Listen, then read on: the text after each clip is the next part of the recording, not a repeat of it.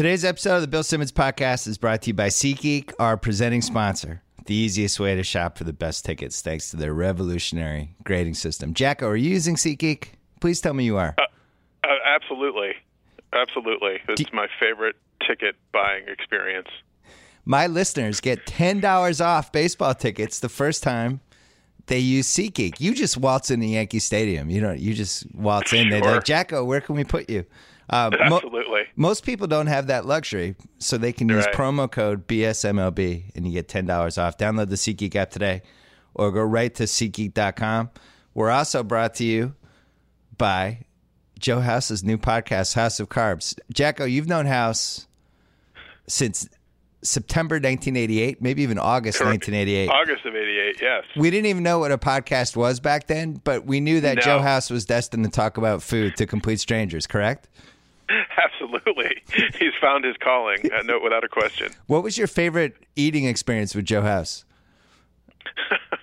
Do you have one? Um, I remember going to Las Vegas. I, I forgot if it was for your bachelor party or his bachelor party, and we went out to breakfast in the casino wherever we were staying at the Bellagio or whatever. And he ordered something, and then the waiter or waitress went to move on, and he's like, "Oh no, I'm not done." And then he ordered like two more things.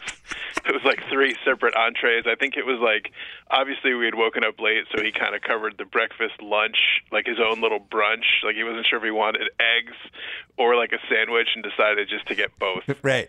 Yeah. as well as like a cheeseburger. So that was pretty funny. That sounds like somebody who should be hosting a podcast about eating. It's called House of Carbs.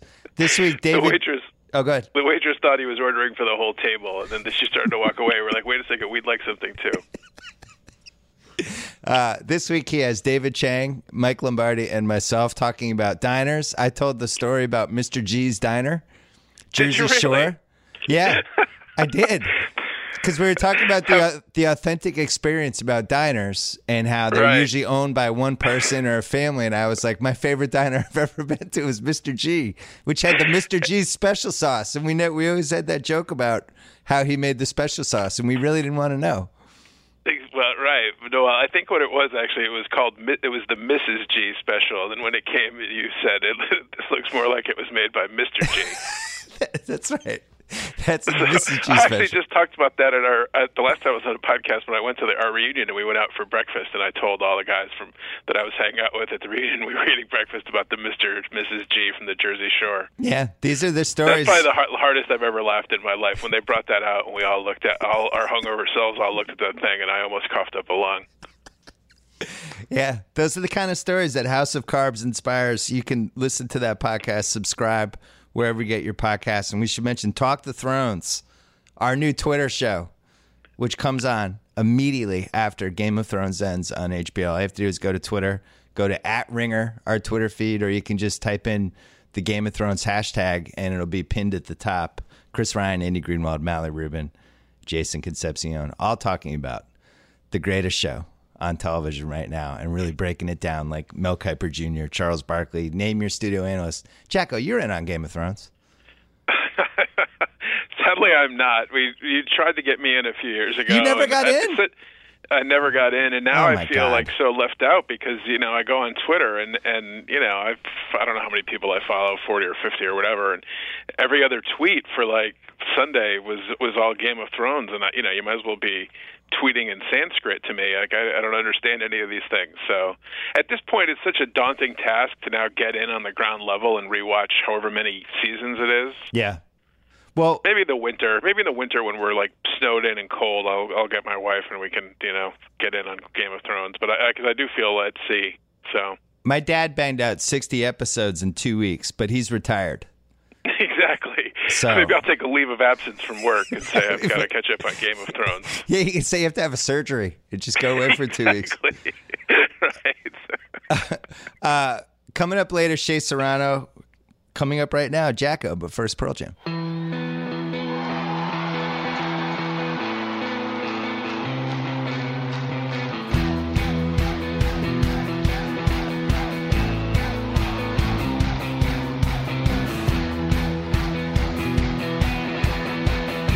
All right, that was the uh, the soothing sounds of JackO you heard at the beginning of this podcast. My buddy, my old college roommate, lifelong Yankee fan, lifelong Republican, We're gonna talk Yankees first. I haven't. You came on like about I don't know, like four or five weeks ago, and then Aaron Judge went to like four other levels, culminating in his uh, home run derby Right. two-hour orgasm, which then sent his career in a tailspin. So at first, uh, we should probably talk about that. he got two hits last night. Come on. I'm already on. remembering He's it nostalgically when Aaron Judge was good. It's like you look back. It's, it's like when Larry Bird was Oh good God. before he hurt his back. Now it's like, oh, Aaron Judge. Remember him before the home run derby? Um, he's a really Blasphemer. he's a really charismatic guy though. Like it let's start here. Derek Jeter's retiring and all the Yankee fans are just almost catatonic. They don't have their hero anymore. They don't they, their whole world has collapsed. And then Aaron Judge emerges from the ashes. He's a six seven version of Derek Jeter. He actually kind of looks like he could be Derek Jeter's giant son. Um, he hits the longest homers we've seen since the heyday of Sosa and McGwire, who were, you know, obviously loaded up on all kinds of performance enhancers. He's six seven. Right. He seems like a great guy. Um, everyone talks about what a great person he is, which always makes me suspicious whenever that happens in sports. But in this case, it really does seem like he's a nice guy. This is like out of central casting. Is this is this the most important person in your life other than your two kids and my wife. I don't want to and throw my wife? wife under the bus. All right, it's funny. He's up there. He definitely is. I mean, if you could be anybody's agent in sports, you could make an awesome case for Judge because he's in he's in New York City. Obviously, he's a New York Yankee. It's a totally marketable team. He's got this name Judge that plays in with this whole all these people in in judicial robes and um judicial wigs and the gavel and the whole nine yards and the judges chambers and all rise. It's like he he's this gigantic guy, the biggest position player in the history of baseball. He wears number 99. It's kind of like Wild Thing from um, Major League. He's got Yeah. this cra- you know number. He's a, a super down to earth. He won't like bang his chest and and praise himself.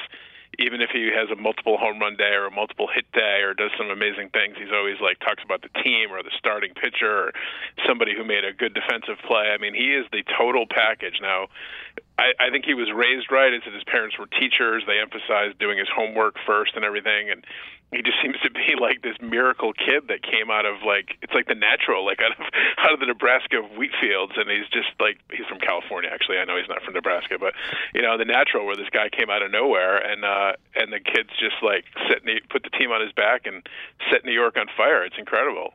I saw a great interview with his father, Victor Conte, and Victor was saying, Oh my god, you bastard! I'm hanging up.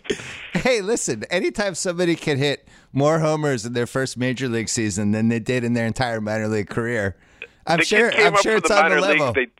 They, they, he just got up from the minors. They test like every freaking day in the minors. Come on. no, I know. He's, he's six just foot bitter. seven. He weighs two eighty six. Like he's a freaking giant. I'm just bitter. I'm just bitter. I don't Of know how this happened. It makes me so angry. I was so happy to live in a world where the Yankees had no hero. And Right. this whole generation of Yankee fans was going to grow up without anyone to idolize, and they're going to be talking themselves into like Didi Gregorius and Right. uh, and Matt also Holliday. good. Yeah, he is good. Yeah. Um, but this is like out of central casting. I mean, I, I don't want to jump the gun. Actually, I do because if if I jinx Aaron Judge, jinx God. God bless myself. But if if this goes the way it's going, I think he's going to be in the running for like the all time most popular Yankee. I mean, what's more fun Hey. than a slugger who can come up and at any point in the game hit a 500 foot homer? That's like the number one draft pick for what you'd want from a baseball star.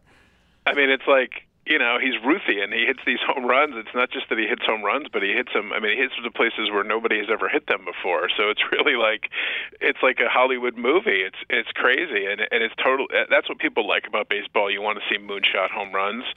So he's got the total package. You know, if a guy comes up and he's a great pitcher, like you know Doc Gooden, way back when in the '80s for the Mets, he kind of caught the fire of New York. But it's different with a pitcher, and you know he Yeah. throws hard, strikes out a lot of guys. But home runs are like the you know that's what baseball is all about. So to hit these shots that you know break TVs and luxury suites and and you know hit places in in Marlin Stadium where NASA said balls were never supposed to go.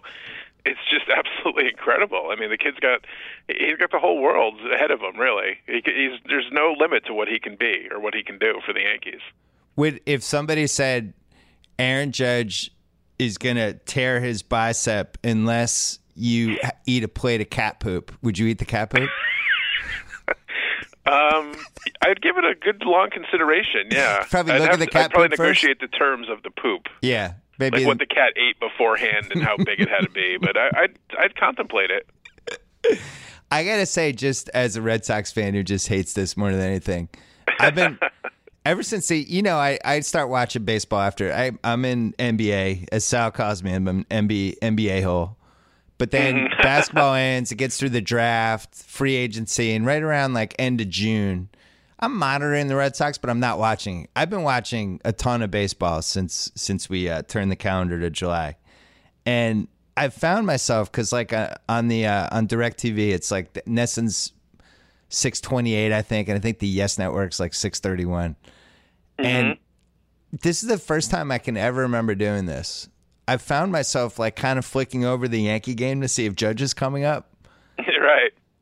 Unheard of. I hate the Yankees. I'm just like It, it really is like a must-watch TV. Like if you know Yankees game is boring and they, they've been awful for the past month, and I'm like, well, Judge is up next inning. Let me just stick around and watch Judge hit. Like, Yeah. because you, don't know what he's capable of or what he could do, and you want to be able to see it.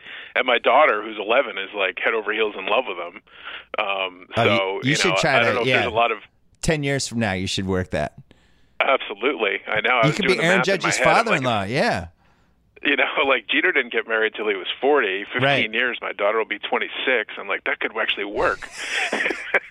That'd be the most emotional wedding toast you could give as a father-in-law. I oh my God. My two oh, favorite God. people have decided to join forces. yeah, I remember when when the Red Sox got Manny, and it's just we just never had a hitter like him before. In that first year of 2000, I remember like just every you know no matter what was going on, I was like, well, Manny's coming up in three at bats, or Manny's coming up next inning. And even when you went to the game, nobody went to the bathroom and Manny was up.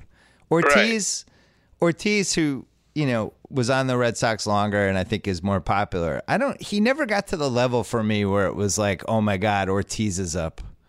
You know, because they even hit homers. They weren't like Mm-hmm. these majestic bombs. Um, but th- this Plus, Judge in the back of your mind, you knew it was kind of tainted. No, you I didn't know so it was tainted. Really, Are you talking you about Judge really or fully Ortiz? embrace it. I about talking about. Ortiz. Oh, all right. You always had that little question mark in the back No, of your I mind really that wouldn't let you fully embrace it. I really didn't. there are a couple That's other Red guilt, Sox Bill. players. Yeah, That's cou- called guilt. there's a couple others on the 03 team I might have had a little uh, some questions about. Some The- inklings. Yeah, but uh, but man, when you have somebody on your team like that, that even if it's like you're down eight to two, but it's like, eh, this guy's coming up next inning, I'm going to stick around. That's that's Exactly. that's the best. This Yankee team in general is really good. Um, I don't know if it's great, but it's it's in the mix. I, I think I watched a bunch of uh, Yankees Red Sox over the weekend, and the big hole was the bullpen, and then you then you went out and you got uh. Yeah, Robertson and Kahnle, or whoever you pronounce his name. Yeah. So That should, that should help because they're you know and and really they got rid of Tyler Clippard who was the bane of my existence. So the fact that he, when I, I I was tired last night, I went to bed early because I'm old, and uh, there was rumors of this trade and whatever, and you know I was like I'm curious what prospect they'll give up, but I just couldn't stay awake, and I went to bed. I got up today and I saw I had like you know 20 plus notifications on Twitter, and I'm like oh my god, what did they do? And I looked and it said you know Tyler Clippard was gone, and I had gone on some epic Tyler Clippard rants lately. When I He know. was like you know, giving up, you know, moonshot home runs and three, you know, hit, giving up. I think opposing batters were hitting like 375 against them, and I just couldn't take any more Tyler Clippard. So it was really like, like I said on Twitter, it was like Christmas morning. Like whatever else happens with the trade, somebody actually wanted Tyler Clippard. Like that, it's unheard of. So that's a win-win-win, regardless of what else what else happens with Robertson or Frazier or Kahnle. So I, I, uh, I would look at the other way. I think during this trade, the Yankees were like, eh, the, "All right, we'll do this with it, but you have to take Tyler Clippard." yeah, definitely. Oh, I- definitely. I, don't think the White Sox are like, "Hey, can we get is any chance we get Tyler Clippard, the guy who's been getting True, racked for five weeks?" I- Cashman should get the executive of the year just for just for saying just for including Clippard in this thing to get him out of town. Well, you know, I have a lot of personal history with a lot of dynamics with this trade because um, you know that crazy AL keeper league I'm in. We actually Yes. we're fighting with this other team to win the title this year. It's like it's all culminated. We made a big trade last week. Like we're really going for it. But we have Chapman and Betances. Right, I remember And- you saying that at the beginning of the year. And they've been overworked and Betances Yeah. you can you can see it's like it's really Mm. affected him the last six weeks. Um, his control has been horrible, and you got to figure his he's tired and, Oh, and yeah. his, he's overworked. His his control has been horrible. and Chapman, And Chapman hasn't been great since he came back from the DL. I He would- great before he went on the DL, to be honest. But um, No. he's not been Chapman-esque. That's that's worrisome. and you've blown 18 saves, and it weren't, it Yeah. wasn't all Chapman, but at some course of 18 different games, a save was blown. So Yeah, yeah, the White Sox, that guy Kahnle, like the third or fourth week of the year, he had he had like he had pitched like eight innings and had like 17 strikeouts, like one of those crazy things. Yeah. And I put in for him, and I put in on a phone on a free agent transaction for like a dollar. I'm like, I'm gonna grab this guy, and somehow my phone screwed it up, and it didn't go through. And I was like, oh man, I'll get him next week. And then he had like nine strikeouts in three innings or something the next week. And then somebody else picked him up for six bucks. So he's been haunting me all year. I've been watching him. The guy, he's basically two strikeouts an inning. Now, yeah. His stats, his strikeout stats are, are fantastic. And Robertson's good too. So now you have four relievers. You know, the Red Sox, re- Joe Kelly got hurt. Joe Kelly was lights out this year, but he just got hurt. Right. And then they've had they had a 16 inning game against your Yankees on Saturday, and then last night I think was 15 innings. And Yeah. it just feels like this bullpen's going to crater unless they do something. I'm worried. I feel like the Yankees might be coming. Well, you know, all year I, I, was so excited, and like, I went to a family gathering, extended family gathering in New Jersey at, at the weekend of uh, of June uh, 10th, and we're coming home on June 11th, and the Yankees had won 16 to three on Saturday, and they're winning 14 to three on Sunday, and uh, and they're in first place by like four or five games. I'm like, oh my god! And we were driving over the George Washington Bridge, and I'm listening to the game on the radio, subjecting my family to the dulcet tones of John Sterling and Suzyn Waldman, and I'm like, this Yankees team, like my god! And I'm looking at Manhattan as I drive over the bridge, and I'm like, the Yanks, this is great. And they went to the West Coast, and they completely fell apart, and Yeah. they just have had the roughest month, and everything was like hitting on all cylinders, and you expected they were going to come back to earth a little bit because nobody expected them to play at the level they were playing at, but I didn't expect this abject misery for like literally five weeks now. I Where I, still think, think- they've gone like ten and twenty-one, but I mean, I know, so but I- hopefully this is like a spark to turn things around. I still think the team's good. Because, like, if you look at the run differential, which obviously is a flawed stat in a lot of ways, but you, you guys are plus 101. The only other team Yeah. that's over 100 in the American League is the Astros, are plus 169. The Red Sox are only plus 63. I don't know what your record is in close games, but it does fit. Like the Yankees right now, as we're taping this, are 48 and 44. But I would argue your your bullpen, you know, if you had a decent bullpen, if you had the bullpen you have right now for the whole season, I think you would be like eight to ten wins higher. Yeah, I mean, during the course of this awful run, they had leads in a lot of those games. Even out on the West Coast, when things started to go bad, they they had leads and then they inexplicably blew them. Yeah. And I mean, you know, Betances and Chapman, the bullpen was supposed to be a strength, and it has not been a strength. So this trade can only help. I think Robertson's done it before in New York. Kahnle has amazing strikeout numbers, and you know, analysts were saying on Twitter today that this is trying to follow the Royals model in 2014 of shortening the games and having amazing bullpen. Your Right. starters might be a little shaky, but if your starters only have to go five, and you can run out Robertson, Kahnle, Betances, and Chapman, hopefully, if it goes according to plan, you know that, that hopefully that's going to work out more often than not. You know, I'm I'm happy with it. I mean, they give up this kid Rutherford, who's their number three prospect, but he's an outfielder. So you got Judge and you got Frazier, and you know there's not a lot of places for him to play, and you got to give up something to get something. So I think overall it was a it was a good move. So we have Rutherford in my League of Dorks team. So I've, I've been monitoring him closely because we're kind of dangling him for trades, and uh, the big fear was that they're going to trade to the National League. But he's Right. he's he's really good. I mean, Yeah, that's what I've heard. I mean, the White Sox have made all these trades where they're just cherry picking these top 50 Right. baseball America guys. They have just a shit. I think they have eight, yeah, including eight like uh, hundred I saw this morning. they have that Moncada that the Red Sox gave them. Kopech, the guy who throws like 104 miles an hour. Um, yep. And then uh, they got the guy from the Cubs. They got Rutherford. They just they're stockpiling. So four years from now, we're gonna have to worry about them. But Yeah. what uh the Aaron Judge thing. Does he have like a, a partner in crime? Is Sanchez like? Is it like a Dirk Diggler, Reed Rothschild type of thing, or not really? No, not really. I mean, Sanchez since he came off the DL, he's been good too, and you kind of forget about you know he was the he was the Aaron Judge of last year over a shorter period of time for the last you know two three months of the season. But he he didn't put up quite the numbers Judge did, but you know he he hit home runs uh, very quickly in in, uh, in a short period of time. So you know that Sanchez, you know that lineup you look at, and they brought up Clint Frazier. He's been really good. So um, he had a walk off. He's only got three home runs, but his his average is coming up, and people rave about his swing. So yeah, you would like to think that you know Judge and Sanchez are the Ruth and Gehrig of the 21st century murderers row. You know, but um, he's been good. But like Sanchez seems to pal around with this with uh, a lot with this uh, with Ronald Torreyes, who's mm. like a you know five foot whatever infielder and they have a shtick. It's kind of like a twins deal where, like, you know, Arnold Schwarzenegger, Dave DeVito, one's huge and one's small, and guys lift up Torreyes to high five Judge, and in Yankees magazine they like switch jerseys, and so it seems like they're buddies. So I don't know, like who his uh, who he hangs out with on the team, but um, they seem to be buddies. Uh, Pineda's arm finally finally fell yeah. apart. We've been waiting for it for five years. I had him on fantasy yeah. teams his motion just seemed like at some point something terrible was going to happen. So you still need yeah, another starter. Unfortunate. What's that? You still need another starter. Oh God, yeah, absolutely. I mean, you know, they have this kid Jordan Montgomery who's pitching today, who's been who, yeah, he's been good. Severino, who are the young guys, have been their best guys. Yeah, Severino's come back to earth a little bit, but um, but you know, Tanaka has not been great to say the least, and he's given up home runs at an amazing rate.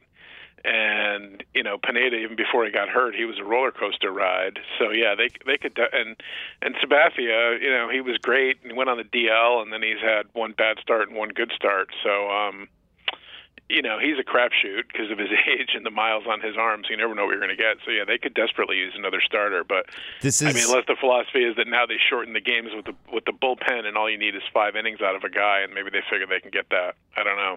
Well, you're going to score runs, which is a problem. Yeah, Who, that's the thing. Yeah. Very important uh, question here. Now that yeah. Clippard is gone, who's your f- least favorite Yankee? oh, that's a good question. Who's going to bear the brunt of your 11 o'clock p.m. two glasses of wine and your tirades? Well, Chase Headley's always a good candidate mm. for score, and the thing I don't really, I don't really dislike Chase Headley, and and I, you know, I always felt bad about Tyler Clippard for my rants against him, but he was just so bad. I mean, he seemed like a nice kid. And he was I thought they trying, were mean. Was, I, I think you're better than that. Me. I think they were mean. I, th- I don't know. Uh, what if Tyler like Clippard public- has Twitter? What if he's following you and you're just hurting his feelings, making it worse? I'd like to publicly apologize to Tyler Clippard. That's good. You said in anger that I didn't mean the next day. So, um, I wish you all the best in Chicago, and uh, maybe in a couple of years when they're good, you'll be still kicking around in the bullpen. All the best. Well, speaking of hopefully pitching against the Yankees in an ALCS. speaking of wine-related rants. Yes. Have you heard about TryWinc.com? TryWinc? Yeah. I have not. They make it very, very easy to get exceptional wines from all over the world delivered every month right to your door in time for your 11 Ooh. p.m. Tyler Clippard rant. It's a per- like it's a personalized wine club. Recommends wine specifically for members based on the results of their palate profile quiz. Go to trywinc.com, T R Y W I N C.com. They take your feedback into account so they can learn more about your preferences with every order. What are your preferences, JackO? You a red wine guy? Yeah, I am a red wine guy. Okay. Yeah, and a lot of people in the summer they'll switch to white, you know, which is nice if you're day drinking at a you know picnic or something. Yeah, but I'm not. I'm more of a red wine guy. Rosé is in now. Cabernet. The ladies are yeah, drinking a lot rosé of rosé lately. Yeah. Well, join you for. have? Uh, I'm not a rosé guy. No, that no. My my wife is a will will have an occasional rosé. Yeah. I, I look down on all the rage. I look down on men who drink rosé, but that's just me. Join for free, skip any month, cancel anytime. They even have a 100% satisfaction guarantee. You never pay for a bottle you don't like. Sign up for Winc right now. Ooh. Get introduced to new and rare wines that you can't get anywhere else. Right now, Winc offering my listeners twenty dollars off their first order plus complimentary shifting, uh, shipping and shifting, shape shifting and shipping.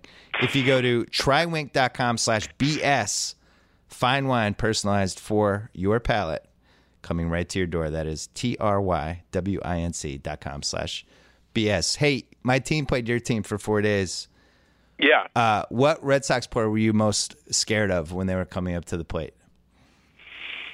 Um, not really any. It's been an, that's been an amazing Yeah. part. I mean, now that David Ortiz is gone, I mean. I, I had such fear of David Ortiz for the past what twelve years of my life that well, now that he's gone, it, I literally like nobody in that lineup uh, gives me the feelings that Ortiz gave me of like fear, loathing, and hatred, and, and Yeah. you know worry as to how hard hard he was going to hit it. and there's an, I saw an amazing stat. I was watching the game. I, I think it was on Saturday that at the and um was it the Saturday game? It was it was not the one that went. I don't think I was watching the one that went 15 innings, but when I was watching one of the Saturday games, and um, it, the Red Sox were like two for 61 with runners in scoring position against the Yankees this year. And they had some other stat where they've been shut out against the Yankees like three times this year, and instead of the previous, you know, 30 years that they had only done it like five times or some some crazy stat, whatever it was. But they, their offense has really been anemic against the Yankees this year. We lost our two Yankee killers. We lost Manny in 2008, Yeah, and then Ortiz, obviously, last year. Those are really the only two guys in the history of franchise in the franchise since the Babe Ruth sale. I mean Ortiz is up there with like all-time Yankee killers. Like Yeah. Eddie Murray used to kill the Yankees. George Brett used to kill the Yankees. And when I was a kid, they would always come up and kill the Yankees. Uh, Edgar Martinez was a Yankee Yes. killer. He they could never get him out. And then Ortiz was legendary for that. The Yankees couldn't get Ortiz out to save their lives. yeah, I, So now that he's gone, I bre- I breathe a huge sigh of relief. Mookie Betts. I almost I almost did a couple tweets about him this weekend and I held off. Mookie Betts has been like quietly disappointing this year. It's it's been a really weird season where he's had like somewhere between 8 to 10 awesome games. Mm-hmm. But over the whole course of the body of work, he just hasn't been consistent. It's it's like his stats. If you took out, if you took out like his 8 best games, he's probably hitting like 230. Like I looked it up. Last year he had 30 games where he didn't get a hit. This year on Sunday when I was looking up, he'd already had 30 games where he didn't get a hit. And I don't know whether whether it's like there's more pressure on him because of Ortiz or or what's going on, but they don't have that like stable, oh, you got to worry about this guy. We this stable set, you know this guy is awesome person. And it's like it- you know, my Red Sox friends, we're we're texting back and forth about whether they should make a move for Machado, which would really only be like a year and a half, and whether that's worth it. They have this guy Rafael Devers, who's a top ten, top five prospect, depending on what list you're looking at, who's a third baseman, but he's not ready yet. Their third basemen have been just one of the all-time abysses in the history of the franchise. And it's uh, it's just an Is it fair unbelievable. Say? Is it fair to say Pablo Sandoval signing was a little bit of a disappointment? It's. I would say it was the worst That let contract. down a little. I would say it was the worst contract of my lifetime, but we gave Carl Crawford like 180 million dollars or whatever that was. Right. We have two. Right. The Red Sox have handed out, not to complain because we won World, three World Series, but the Red Sox have handed out two of the five worst contracts of all time. yeah. that Sandoval contract is just a disaster. My God, You it's know- a disaster of epic proportions. My son, I don't know if I've told you about this. My son loves baseball now, and That's uh, and it started because he he played on a team last fall and then this spring and really got into it. And he goes on these deep dives, like you know, it was Hamilton, pro wrestling, hockey. Like he just he's all in when he's in, and it's been in with baseball. And he's it's like watching an alien learn about baseball. It's like he landed from another planet. It's like what's this? And he just is following the history of baseball on YouTube and he he goes on his iPad and he just he's like, Dad, how about that Giants come back and whatever? And I'm like, oh my god.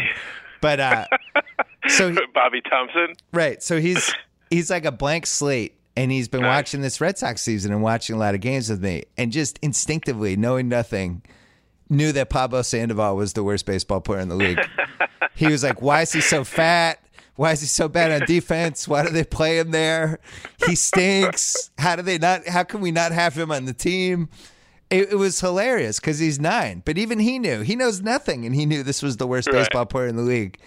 And uh, and it got to the point where they were like, "All right, Deven Marrero um, is going to just go 0 for 4 every game, but at least ground balls just won't go by him."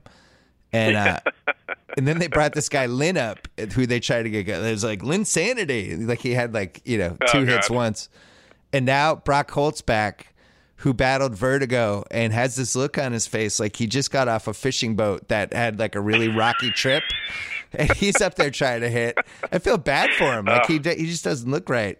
So I think they're going to be a trade for a third baseman waiting to happen. I thought it was going to be Todd Frazier, but Well, uh, that's the that was the stepped in. rumor that you know the Yanks swooped in with a better prospect, and it's such a strange thing to hear the Yankees have better prospects than the Red Oh, Sox yeah. because you know that's not been the case over the recent history, maybe all history, but certainly recent history. So, yeah, because I, I had somebody on Twitter last night when there was first rumors of a trade, and they're like, "Oh, Frazier was held out of the White Sox game, a healthy scratch," and they're like, "Maybe he's coming to the Red Sox." And then it was like, then I saw these rumors about, you know, the Yankees going for him and for Robertson, and and you know, that was the beginning of it. So, You yeah, know, um, everybody thought Frazier to the Red Sox was a done deal. we had good prospects, but Dave Dombrowski just started trading them all over the place. The Chris Sale trade's been amazing. I would do that one again. Chris Sale is in the running for the best Red Sox pitcher I've ever seen if you remove the two Pedro seasons, which Oh, I was gonna obviously say, can't be touched. But he's up there with any Clemens season. He's up there with any non 99 2000 Pedro season. Um, I don't know what else you would put up there. Schilling in 2004, he blows away. But it's like every time I watch Chris Sale, and now it's to the point where it's like you have to watch him because he's like a potential 20 strikeout game every time. And uh, the problem is he his pitch count always gets a little too high. On uh, Yeah. what, what was the game? It was um, what the last time he pitched, they had to take him out in the eighth inning, and they put That him. was the 16 inning game. The Yeah, yeah. ended up winning. He started that one, or 15 inning, whatever it was. 16. Yeah. yeah, he got to 118 pitches, and they probably rightly took him out and brought in Kimbrel in the eighth, which is just basically saying we want this game to go 15 innings because Kimbrel can, just can't. Somebody, he's like one of those classic closers that you just can't bring That's him in so the eighth inning. Um, but Chris Sale has been awesome, and Price. Price on Sunday night was the best Price has looked as as not only a Red Sox pitcher, but probably even the last couple years. Like he was, David Price was back on Sunday night. So Yeah, Um, unfortunately, I, I usually never fear Price because the Yankees do great against him, but he pitched well. So if we can get old uh, old Ricky P going, I don't know. It's yeah. a nice little playoff really rotation. sketchy.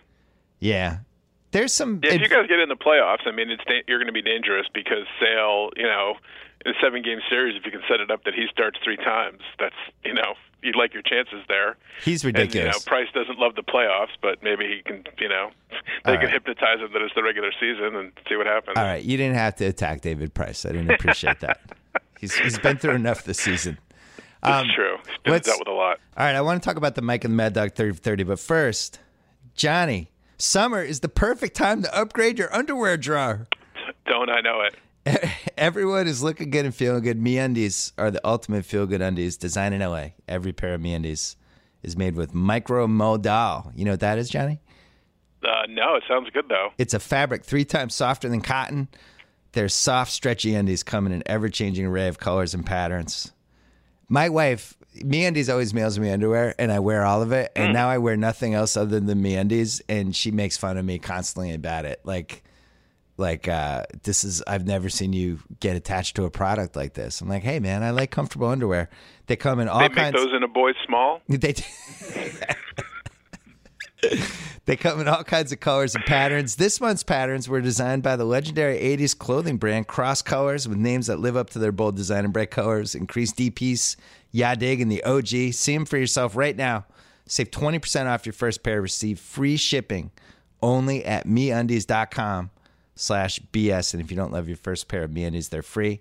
There's a reason MeUndies has sold over 5 million pairs to date. Get 20% off your first pair plus free shipping at meundies.com slash BS right now. All right, let's talk about Mike and the Mad Dog. Yeah.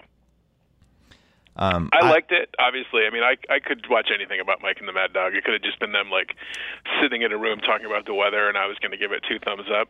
I wish it was longer. I think it could have been two hours, but of course, I'm a unique demographic, and I'm not sure the general public at large wants to watch two hours on Mike and the Mad Dog. They didn't. But I thought it was like a good synopsis of their time together and like what they did for sports radio and you know, I love hearing the old clips and and just Mad Dog is such a fascinating person to me. Like just his mannerisms and his way he speaks, he's just such an odd guy that I, it's just funny as hell to watch him interact with like other humans. To me, Right. It's weird. It's weird for me critiquing 30 for 30 for about 100 obvious reasons, but sure. um, I thought it should have been 90 minutes.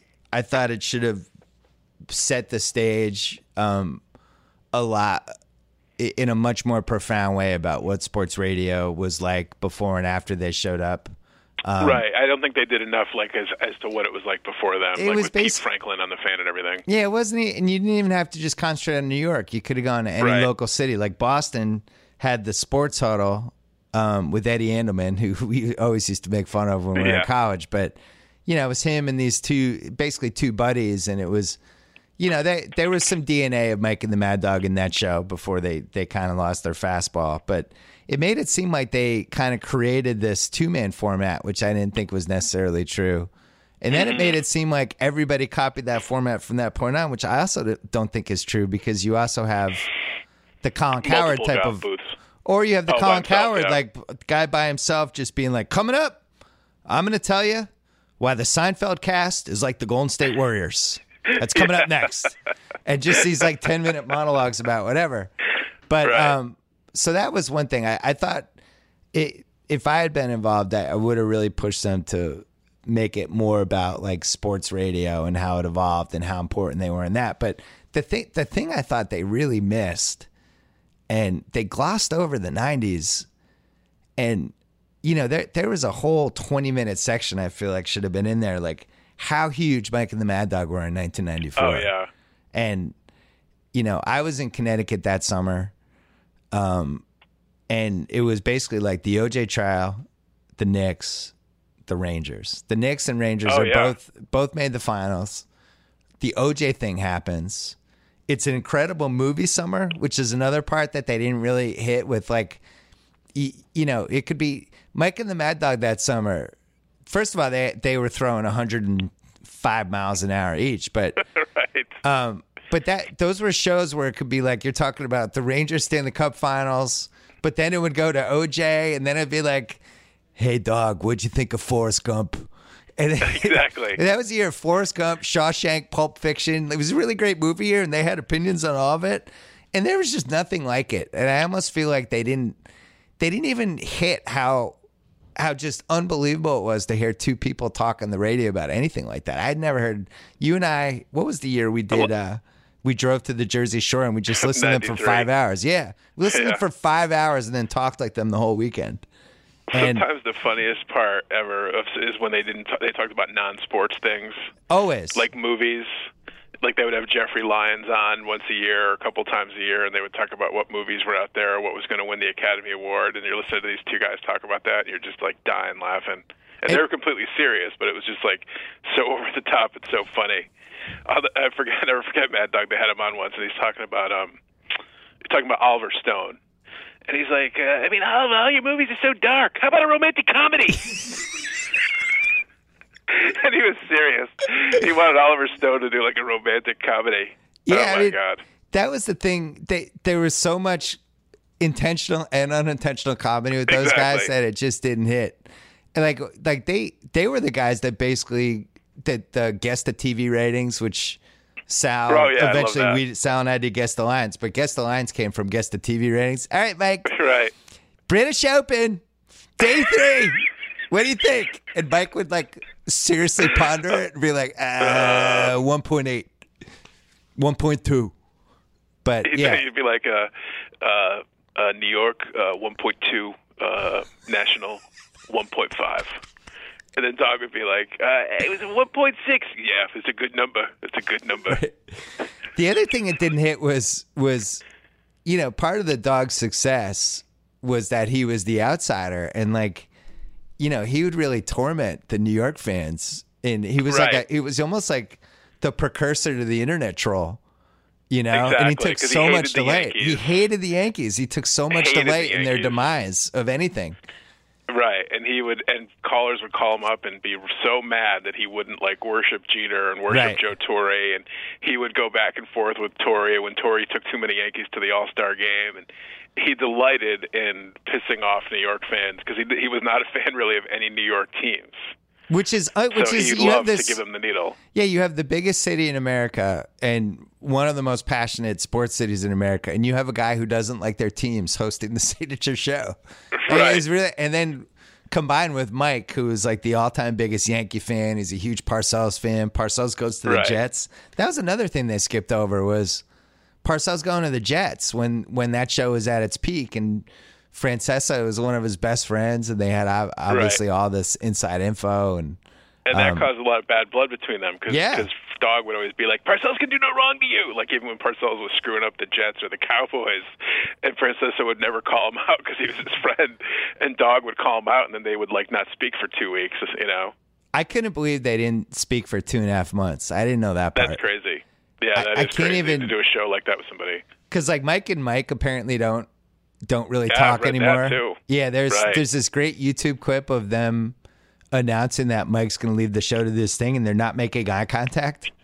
They're just kind of Oh. staring at like the table and not looking at each other, which is like you know you hate each other when you can't even make eye contact when you're doing a radio show together. It's like impossible. What do you? What else are you going to look at? Of course you're going to look at the guy.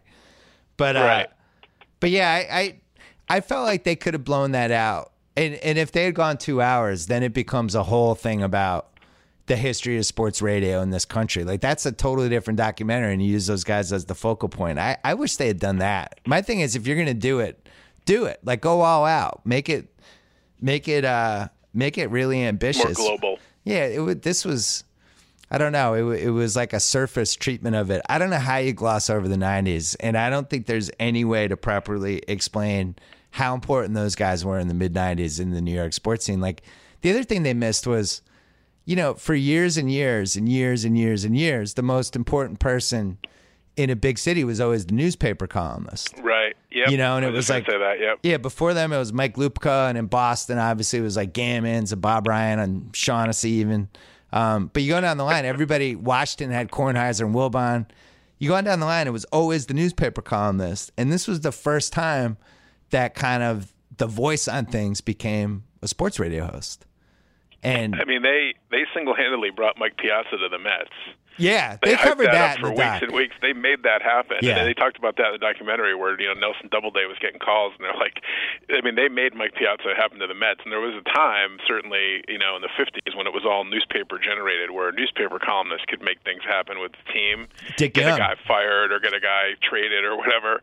And they that totally flipped that. That's true because it was pre-internet, and so it was. And for whatever reason, they had a bigger, you know, they had a bigger market than TV did because you had five hours a day. So guys that are in their cabs or driving or you know happen to be listening at work, they had a huge more of a following than than even like a TV guy would have. So they single-handedly made things happen in the way that columnists did in the 50s. Definitely. and that was another thing the doc missed. I thought was when they when they rose to prominence, late '80s, heading into the early '90s, mid '90s. It was all pre-internet, and sports radio was just more important in 1994. It was like this was our only outlet to hear people talk about the stuff we were we were talking about. You could either read or listen to sports radio with two newspapers and a sports radio station. And then the internet kind of came into play, you know, 96, 97 range and it started to shift, but it really didn't totally shift until the early 2000s. But, you know, in 1994, if we're talking about the OJ trial, it's just you and me at a bar. But then there's no other conversation happening that we're a part of, and it's like, oh, these guys are talking about it, you know, and it and it Right. just went to another level, and I thought it missed that too. I, I just think it was more important to have a job like that in the mid '90s, pre-internet. Now it's like you can get opinions anywhere, you know, you on Twitter and get 40 who- opinions in a minute. somebody who was not as familiar with Mike and the Mad Dog, I got a lot of tweets about it after the fact, and people sending me messages on Twitter. And somebody was like, "They have a like a Francesa convention," and they're like, "It looked like it was about 98% male." And I'm like, "Well, I think that may be an underestimation." Yeah, I was gonna say 100. yeah, I don't think there was a woman within five miles of Francesa Khan. No, and that, and that was you. I mean, I don't know how they would have covered this in the doc, but they were also probably the all-time record for if you were in the car with your girlfriend or wife, and they came on, you'd be like, "Turn that off! I hate those guys." Exactly. Yeah. Yeah, that's yeah, that's that's uniquely male is into is the demographic for Mike the Mad Dog. All right, you have 30 seconds to talk about Trump, and then we're leaving. Okay. Um, well, I'm, I'm really I'm tired of all the winning, as you can probably tell, because it's just one success after another. Yeah, it's been just great. incredible. He's really banging And, out wins. um, you know, thing I've, I read something that was interesting. He went over to the G20, and it said that basically, like, foreign leaders have learned that if you like celebrate him and tell him how wonderful he is, and like shake his hand and treat him to like a grand parade and a spectacle, he has no principles. So as long as you're nice to him, like he'll do whatever you want. So I'm worried one of these days, like he's going to go over to France, and they're they're going to end up with New Hampshire, and he's going to come back and be like, "I gave New Hampshire to France, but uh, it was a wonderful cake. It was t- chocolate like you wouldn't believe. They gave me a parade, so New Hampshire's now part of France." Because it's just it makes you nervous. Like you know, he goes over to France for Bastille Day last week, and Macron, the guy who's the new president of France, you know, they had this legendary 30 second handshake because you know you don't want yeah, Trump's whole thing is do this power move of like yeah. not being the last guy to stop It's shaking hands or whatever. Yeah. it's just it's just crazy when you think about it. But like I, I just don't know what he's capable of, and you know he goes over there representing the United States at the G20, and it's like President of the United States Donald Trump. And you're just like, my God, how did we get here? You know, it's just it's just I still can't wrap my head around it. I say that every time, but it's the truth. No headline is surprising anymore. It was like yesterday. Him and Putin had a second meeting that they didn't tell us Yeah, about. I was like, okay, all right. I'm not surprised to hear that. It's great. I'm And when excited. his, you know, when his kid has this meeting with all these people, and the New York Times is like doggedly after the story, and you know, you think it's like they're like the reporters think it's like Watergate, you know, they're Woodward and Bernstein, and then he like tweets out the whole thing. Oh yeah, I met with these guys, and you know, like everybody's like, oh, he's Fredo. I think that does a disservice to Fredo, frankly. right. Like Fredo didn't write a note to Michael like I was with Johnny Ola in Cuba, you know. Yeah, I was thinking Fredo's been the go-to joke for so many years with this. right. And it, it, Don Jr. really has a chance to become like just supplant Fredo and just become the go-to joke whenever there's that type of joke. Be Like, oh, Right. oh, he's the Don Jr. of blank. exactly. The whole thing is just you know every day you wake up and you're like, oh my god, what what's what's today going to bring, or what what you know what new embarrassment are we going to have to deal with? So, just, Well, I have good news, it's Johnny. Crazy. We're we're What's one, that? we're one eighth of the way home. There you go. Yeah. There you go. All right, Johnny. This was uh, a pleasure as always. It's hard to believe we Thanks, talked buddy. about the Yankees, Mike and the Mad Dog, thirty for thirty, and Trump. I didn't. Who saw that coming? It was it Right, was incredible. Um, stay stay cool in the summer. Uh, I hope I'll Aaron try. Judge bounces back from this terrible tailspin he's in. I hope his career is okay. It would be awkward if he if has anyone ever won the home run title while finishing the season in the minors? Serious question. Oh, oh my god. Would god. they send him down to work on a swing before the playoffs? He was two for four yesterday with two RBIs. So all his, the, the home run derby and the All Star break, it's all behind us now. Onward Well. and upward. I wish you the worst of luck. Talk to you soon. And you as well. Bye right. bye. right, on the phone, Shea Serrano. How are you, Shea? What up, boss? We're going to talk about sports movie dunks in a second. But first, everyone loves massages, but it's always hard to book one.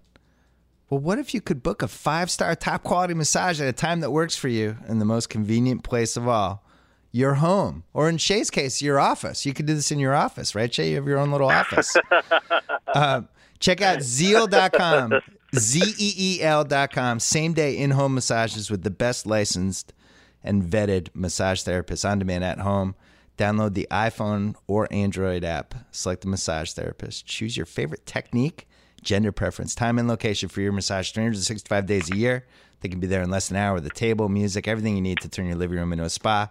No money changes hands. Even the tip is included if you do it on their app. Zeel costs on average 20 to 50% less than going to a local spa or hotel.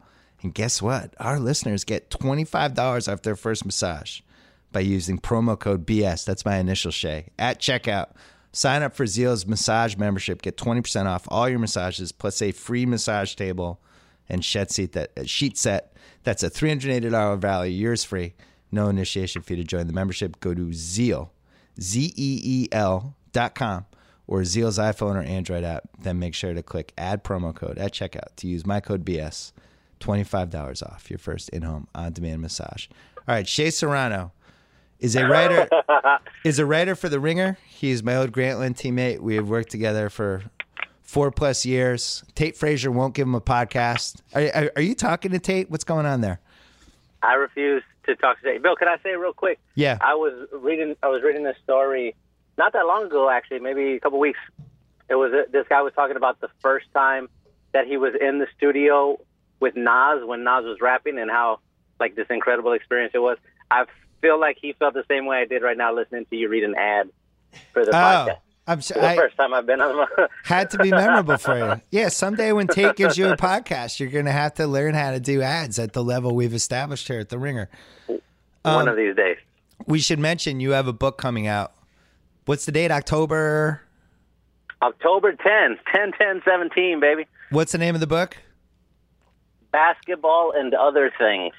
So you wrote the rap movie book, which not only became a cult classic, but actually became successful. People bought it. It was the rare combination of a cult classic that actually sold copies, and people love it. You've had all kinds of strange celebrities um, writing about it, tweeting about it, um, hitting you up, and now you're going to do the basketball version of it. I'm excited. Um, give it. Give us the 20 second synopsis of what the book's about. Ah, the book is about every chapter is a different basketball question that needs to be answered. But it's not basketball questions like Magic or Bird or whatever bullshit like that. Like it's new, interesting questions. Right. New There questions that have not been asked yet. Yes, hopefully. Okay. All right. Well, on theringer.com today, you wrote about the best, worst movie dunk. Explain what that means. Yes, we're talking about usually when you're watching a movie and there's a basketball scene in it, the person who is playing basketball is an actor, and that actor is generally not very good at basketball, so they got to do all these fancy cutaway tricks and whatnot to make it look like they're good. And uh, a thing that they struggle a lot with is making it look like somebody who can't dunk knows how to dunk. So the Okay. article was talking about that. All right. You listed there's 22 that were in contention for the best, worst movie dunk of all time. I'm going to rip Correct. through these very quick. John Tucker's right. flip dunk. Ed Norton, American History X, which we're going to talk about in a second. Catwoman's dunk in Catwoman, which I forgot they even made Catwoman. Spider Man, Amazing Spider Man. O and O, which, which underrated. I was glad you brought up O. Airbud on the poster for Airbud. Scott Howard as a werewolf in Teen Wolf. Billy Hoyle's alley oop in White Man Can't Jump. Uh, file that one away. I want to talk about it. Boogaloo's two hander and above the rim, which three years ago on Grantland, Rafe Bartholomew, Andrew Sharp, and myself did an above the rim thing, and um, all of us had a lot of problems with Marlon Wayans and that that dunk. But we're going to talk about that too. Lola Bunny and Space Jam, Rocky's rim attack dunk in Three Ninjas, Kenny Tyler and Sixth Man, Calvin Cambridge and Like Mike. Brian Newell and Thunderstruck. I can't even believe Thunderstruck made the. Did, did Kevin Durant didn't even see Thunderstruck? Did you watch I saw it. Thunderstruck or did you just go on YouTube? You didn't watch Thunderstruck, I, right? I, I watched Thunder. of course, I watch. I watch Like Mike, Like Mike Two, Thunderstruck. I'm all over those movies, man. All right. Chip Douglas and Cable Guy, which I had forgotten about. The winning dunk in the air up there. The super, which we're going to talk about that too. John Bender's dunk in the Breakfast Club. I'm glad you brought this up because my daughter and I just watched this movie and I was horrified by it. You said it was a nine foot rim. I think it was like a seven and a half foot rim. Juwanna, Juwanna Mann, which might be the most underrated basketball movie right now. Oh, Tate agreed with that. Your nemesis, Tate Frazier, agreed with my Juwanna Of Mann course, opinion. of course he did. Elliot- he did. Elliot Richards and Bedazzled. What the hell is Bedazzled? What is that? You've never seen Bedazzled? No. Oh, Bedazzled is great. So Bedazzled came out, you know, right around 2000 or so. It stars Brendan Fraser. He's in love with this woman. He wants to make her fall in love with him. He makes a deal with the devil, played by Elizabeth Hurley, and she's going to grant him wishes. And he's trying to make his life better so that he can get the attention of this woman. But every time that they get a wish granted, there's something wrong with it. And in Bedazzled, one of his wishes, he wishes to be a famous athlete. So the the devil makes him this seven foot six basketball superstar. He they they show one game, he's dunking it from beyond the three point line. He's throwing hook shots or behind the back from past half court. Everything switches. He scores over 100 points, like 40 something rebounds. But the main issue with that one, they're in the locker room and he's being interviewed by the woman he's in love with, and his towel falls down. And it turns out he has a super tiny penis. Oh, And so he's like, you know what? Never mind. I don't want to be a rich, famous basketball star anymore because I don't want to have this tiny penis. And every every wish there's something wrong with it. That's the movie. It's fantastic. I have a serious question. Was this a porn movie? It was not a porn Oh, it's not a movie. porn movie, It okay. maybe should have been. Okay. Uh, last two. Quincy McCall's one-on-one dunk at the end of Love and Basketball, which is a great movie. He dunks on his uh, future wife, and then uh, the dunk in, in Celtic Pride. Far be it for me to critique your list. I thought you, I thought you left out a key dunk, but we're going back almost forty years, so I don't blame you, and I'm a little older than you. But Robby Benson made a movie called One on One. I'm gonna say 1977, where he's this high school. Okay. Did you see One on One? I, I, I don't watch any movie that came out before 1980. Is this like a? is this a rule you made? It- I, I made it up. I made it up right now. All right. when You said that, and I felt. so one on one, he's this high school recruit. He goes to, he gets recruited by this big college, which I think is called like Big State or something. And he's a point guard. He's like, uh, he's like a Ricky Rubio type, I would say. Floppy hair. May, couldn't have been taller than like five, five ten, five eleven. And at one point during one of the games, dunks in traffic.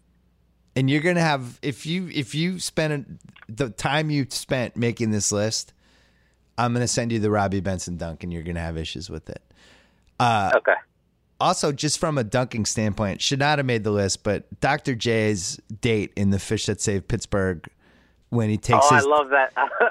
all those dunks were realistic, but he is in street clothes on a date, just dunking for this girl for no reason, which is one of my favorite Yeah, things. th- I think they're on like a they're they're sitting on a Ferris wheel or something, and she's telling him this very serious life issues that she's having, yeah, and then he's like, "Come with me," and then he just makes her watch him play basketball for like two minutes.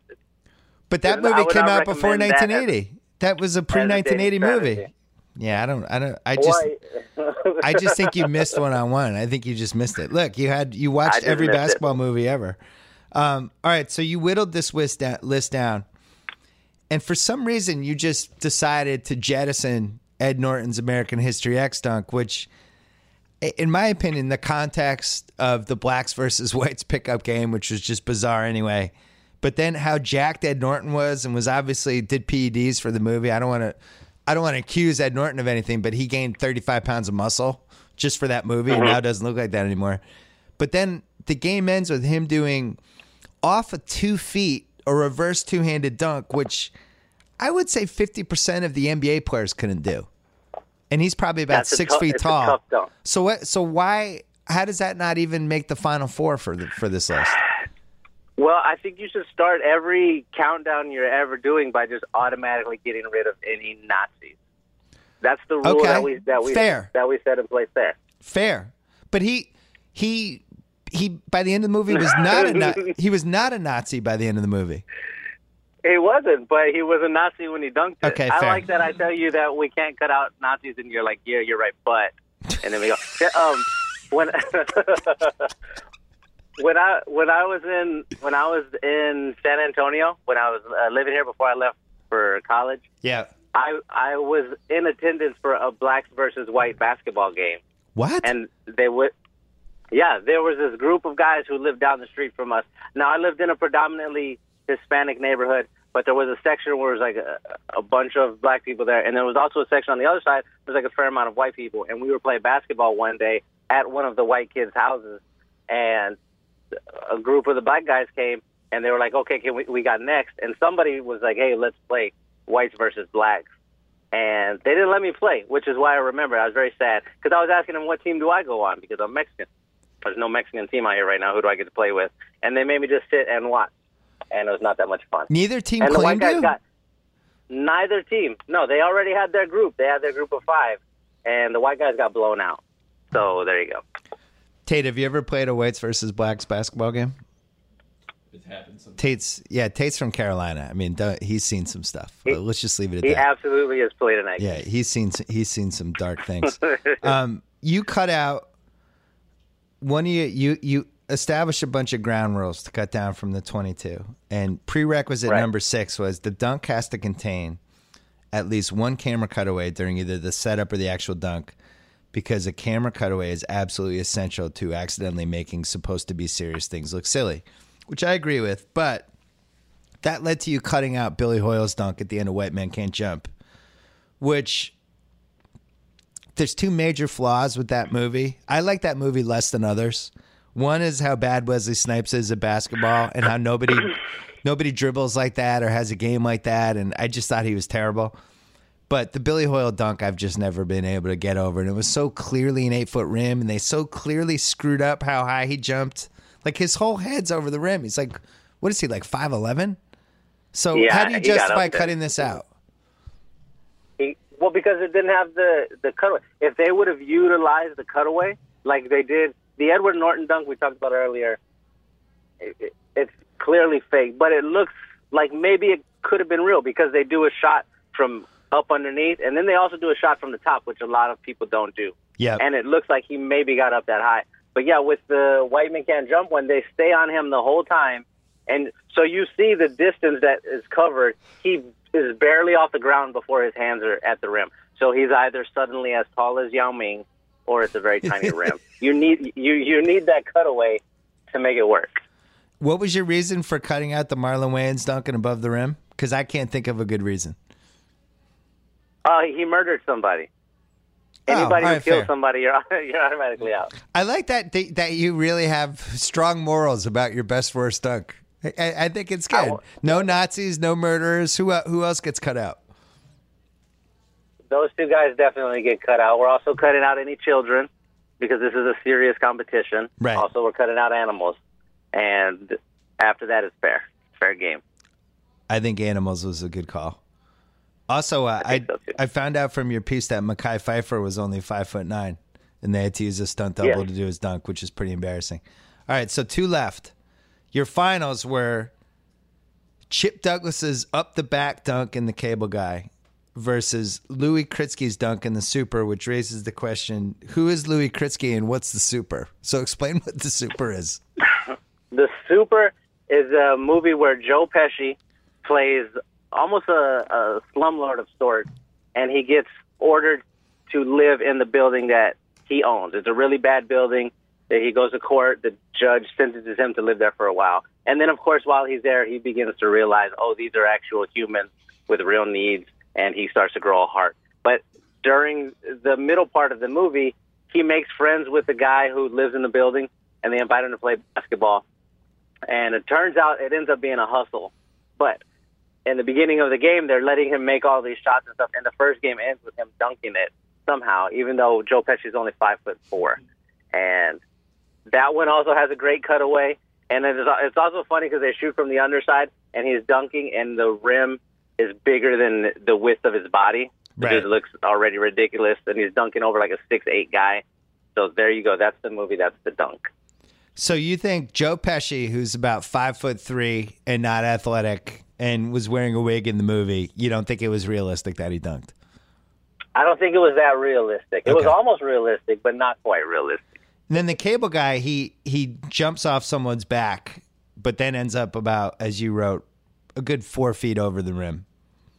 Right. Yeah, When he he jumped off it. Jack Black. Jumps off Jack Black. So who was the winner? Who did you have? Tell I know the answer, but tell our listeners. Chip Douglas wins Okay. because all of the other parts are the same. They they both do the camera cutaway tricks. They're both pretty ridiculous, but not entirely ridiculous. Because I watched videos of a guy on YouTube who's five foot five and is doing NBA style dunks, Right. just straight up cocking it back, real dunk. So a, a five foot four guy could presumably dunk, um, but the main difference here is the Chip Douglas dunk. We've got him jumping off the back, which makes sense if he's going to dunk it. But the fact that he goes up as high as he does, 14 feet high, uh, up past the top of the backboard, would to me say that he already possesses the leg strength to just do a dunk without jumping off of a person. So the fact that he did jump off a person just barely puts it over the top. Tate, you agree with all this? I agree. I mean, for bad worst, I agree. Tate, you I know you hate Tate, but he agrees. I'm on your side. Jay. He's Tate's maybe he's trying to suck up to you. I don't, I don't know what the deal is. All right. I, I don't So- buy it. Congratulations to Chip for having the best worst movie dunk of all time. And I, I liked your I liked your reasons for cutting out animals and Nazis and murderers. I think all very fair points. Um, quickly before you go, should we talk about the uh, the death of the Spurs and your your gradual drifting back to the middle? Yes. Real, uh, uh, let's do it quickly because I don't have the heart for it. I'm in San Antonio right now. We're all commiserating. It's, very bad. You know what's interesting? The, the Spurs fans for years justifiably were like, we don't get enough attention. People don't like us. Tim Duncan is better than Kobe. Why don't people think this? Why doesn't Tim Duncan get more respect? Why don't we get more respect? It was a whole thing. Then the internet, as the internet basketball writing got smarter, and people appreciated Tim Duncan and Gregg Popovich and the infrastructure of the Spurs and all that stuff. Then it started to flip around 2013. And now everybody is pro Spurs and always thinking the Spurs are the smartest team and they did the right they're doing the right thing. I would argue the Spurs should be really criticized for the summer. I think they had a terrible summer. And they're worse. They didn't really help themselves from a salary cap standpoint heading into next year or the year after the season. They didn't get Chris Paul. They instead of just eating the Pau Gasol contract, which is terrible, they they bought they got out of it, but then gave him a longer contract. So you're gonna have to pay him for seasons beyond this year, which I don't really understand. They let Jonathan Simmons go. They their big signing was Rudy Gay, who just blew out his Achilles, and you already have Tony Parker blew out his Achilles, so you have two of your top six have blown out Achilles. You didn't trade LaMarcus Aldridge, which everyone in the league knows that he's unhappy and that he was a bad fit, and he's complaining about Popovich. And you have this, you have the Spurs going.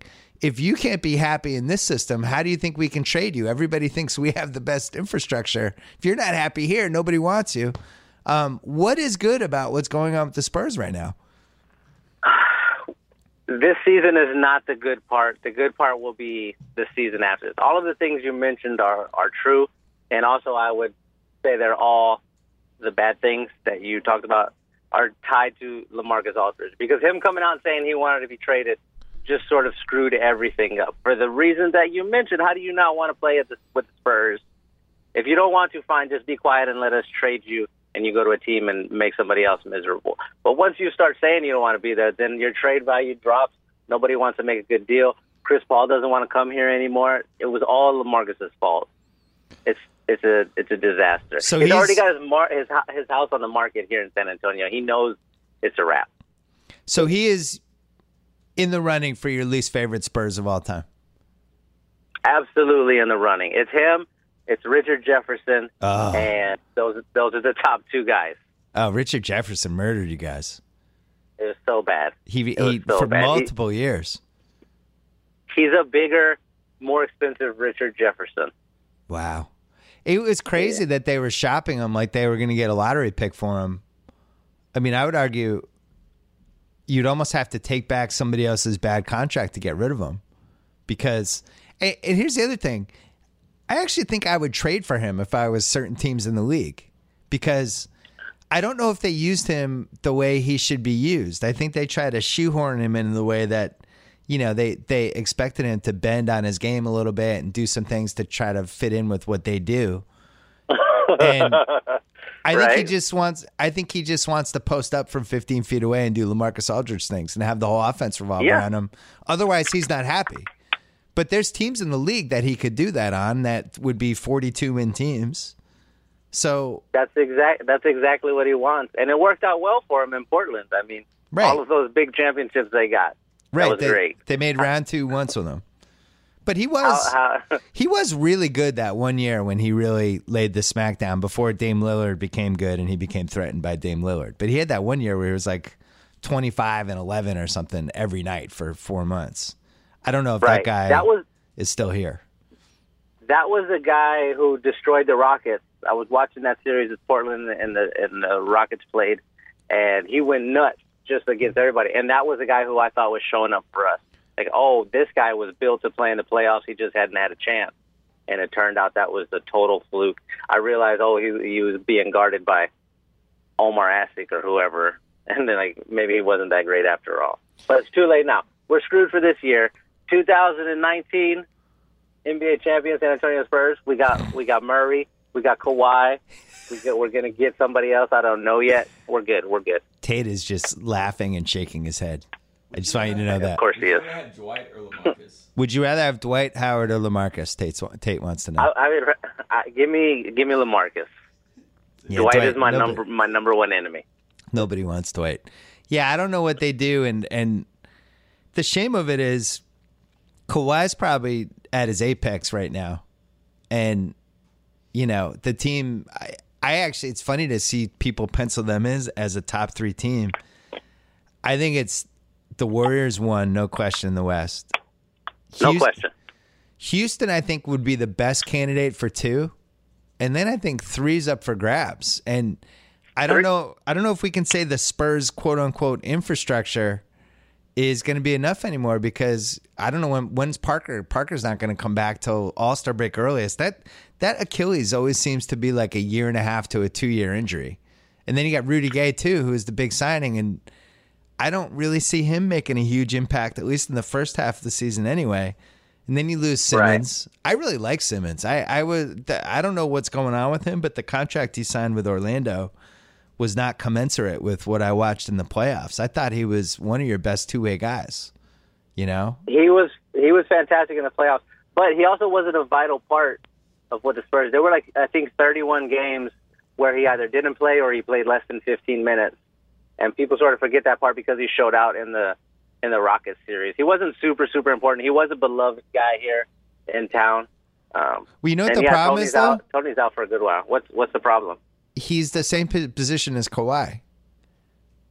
Yeah, I that is think, a bit like- of a, that is a bit of a problem. when Kawhi got hurt and Simmons actually was getting some of the minutes, it was became clear like he's just a natural small forward. I I, I think it would have been hard to play those two guys together. When they did it, it was interesting, Right. but I don't know necessarily if that's the name. But you know, he's he's the guy. The value for him is you want him guarding Paul George and Kevin Durant and all these different types of guys, but you already have Kawhi to do mm-hmm. that. So that hurt some of his value. I was surprised that Orlando was able to swipe in and steal him. Did you sign Dedmon or no? No, he left as well, I believe. You also, lost. Tony, Tony, yeah, Tony, Tony's injury was the quad, not the not the Achilles. Oh He yeah, just, yeah, like, that's right. it. Blew out the quad. Yeah, So what's the comeback Um, for that? about six months they say. So yeah, somewhere around All Star break, right before, right after. Well, but I, I- think you know who who's you know who's the third seed? I think it's Oklahoma. I'm hoping it's I not. know. I'm hoping San Antonio holds on to third, but I think it might be Oklahoma. On paper, it could be if those guys figure it out. I, I've I keep staring at the West, trying. It just seems improbable to me that this Paul George rental thing is going to work for one year, and then I keep staring at the West, trying to figure out who could supplant them. And they're Uh-huh. probably the safest bet, right? Because Blake's not coming back for the Clippers until December They're at the earliest. Minnesota will take a little bit to gel. It seems like Denver will take Right. a little while. You just go on down the line. Everybody talks about how unbelievable the West is, and it's definitely good. But I think from three to eleven, I don't know. I think Boston, Cleveland, and Washington are probably safer bets than any team three to eleven in the West. You know, and Yeah. then and then Houston, your least favorite team. We don't know if Chris Paul and Mm-hmm. James Harden can coexist. I'm I'm pretty sure they'll figure it out. Yeah, me- guys me too. I'm not super, positive. I'm not positive. Are you? Right. I'm hoping they don't. I'm hoping that they don't. I'm hoping they take turns. I'm hoping it's like the beginning of when Dwyane and and LeBron were together, and they were just like, okay, you do it now, and then I'll do it, and then you do it, and then I hope that that's what happens with the Rockets, and then they lose to the Spurs in the second round again. That's my number one dream, right there. But I think by like March, they're gonna know what's going on, and they're gonna be fucking terrifying. Yeah. There, there's a checkered history with Alpha Dogs playing together. And I think with Golden State, one of the reasons it works so well is because Durant and Curry not only so unselfish, but they actually really complemented each other. And by the end of the season, they figured out how to take turns, how to play off each other, how to use each other on the high screens. And the in the finals, Right. all of a sudden they're on the right side running these little right side high screens that I'd never really seen before. Um, With Chris and James Harden, James Harden, even when he was on OKC, was always kind of a give me the ball and everybody spread out kind of guy. And Chris Paul Right. is is a ball monopolizer. So I, I'm really interested to see how it plays out. I agree with you. I think they're both smart, but um, you know, then you throw in Carmelo, the all-time ball stopper, whenever that trade happens, and I don't know. It's a weird. It's a weird mix. I get the whole USA basketball. These guys figure it out. Why wouldn't they be able to figure it out here? But it's just a strange mix. The West. Yeah, it's it's weird. Here's my prediction. I think the Warriors are the best team in the West. I'm going out on a limb. Yeah. Clearly, Um, that's yours. All right. Hey, John Wick 2, Fast 8, Baby Driver, and now uh, Jane Wick with Charlize Theron coming up. Is this is 2017 the year of movies for Bill Simmons and Shea Serrano? It is absolutely our year, Bill, and I could not be more excited for Atomic Blonde. I honestly could not. It's going to be great. I love that people are just catering to us now, these movie studios. Thank you. Uh, It makes sense. follow Shea. What's your Twitter handle? Is it just at Shea Serrano? Yes, sir. All right. And your book's coming out in October. October. And uh, you'll be back on before here. I'm sorry about the Spurs. I enjoyed your uh, best movie, best worst movie dunk piece. Thanks for coming on. Talk to you soon. All right, thank you. All All right. right. All right, that's it for the BS podcast. You can pre-order Shea's book. Just go on Amazon or wherever you get it if you want to uh, be one of the FOH army. Tate's not. uh, You're not allowed in the No, army. Tate. hate me. I'm yeah, they, the army. they army hates Tate. Um, that's it. Don't forget about Talk the Thrones coming up uh, Sunday night right after Game of Thrones on Twitter. Go to at Ringer. Use hashtag Game of Thrones, Talk the Thrones, or whatever.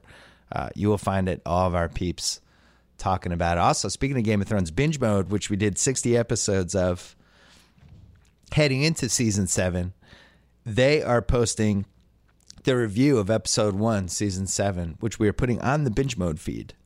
So if you want to hear Mallory and Jason really go all time deep dive break down the show, go to binge mode Game of Thrones. And also check out Ringer NFL Show. You do a Lombardi podcast this week? Today. Tate and Lombardi, taping a day. It's Lombardi's getting in football mode. A uh, whole bunch of great podcasts in the Ringer Podcast Network. Check all of them out. I am back later this week with one more podcast. And if you missed Jimmy Butler, go back into the archives because that was a good one too. Anyway, thanks for listening. Talk to you soon.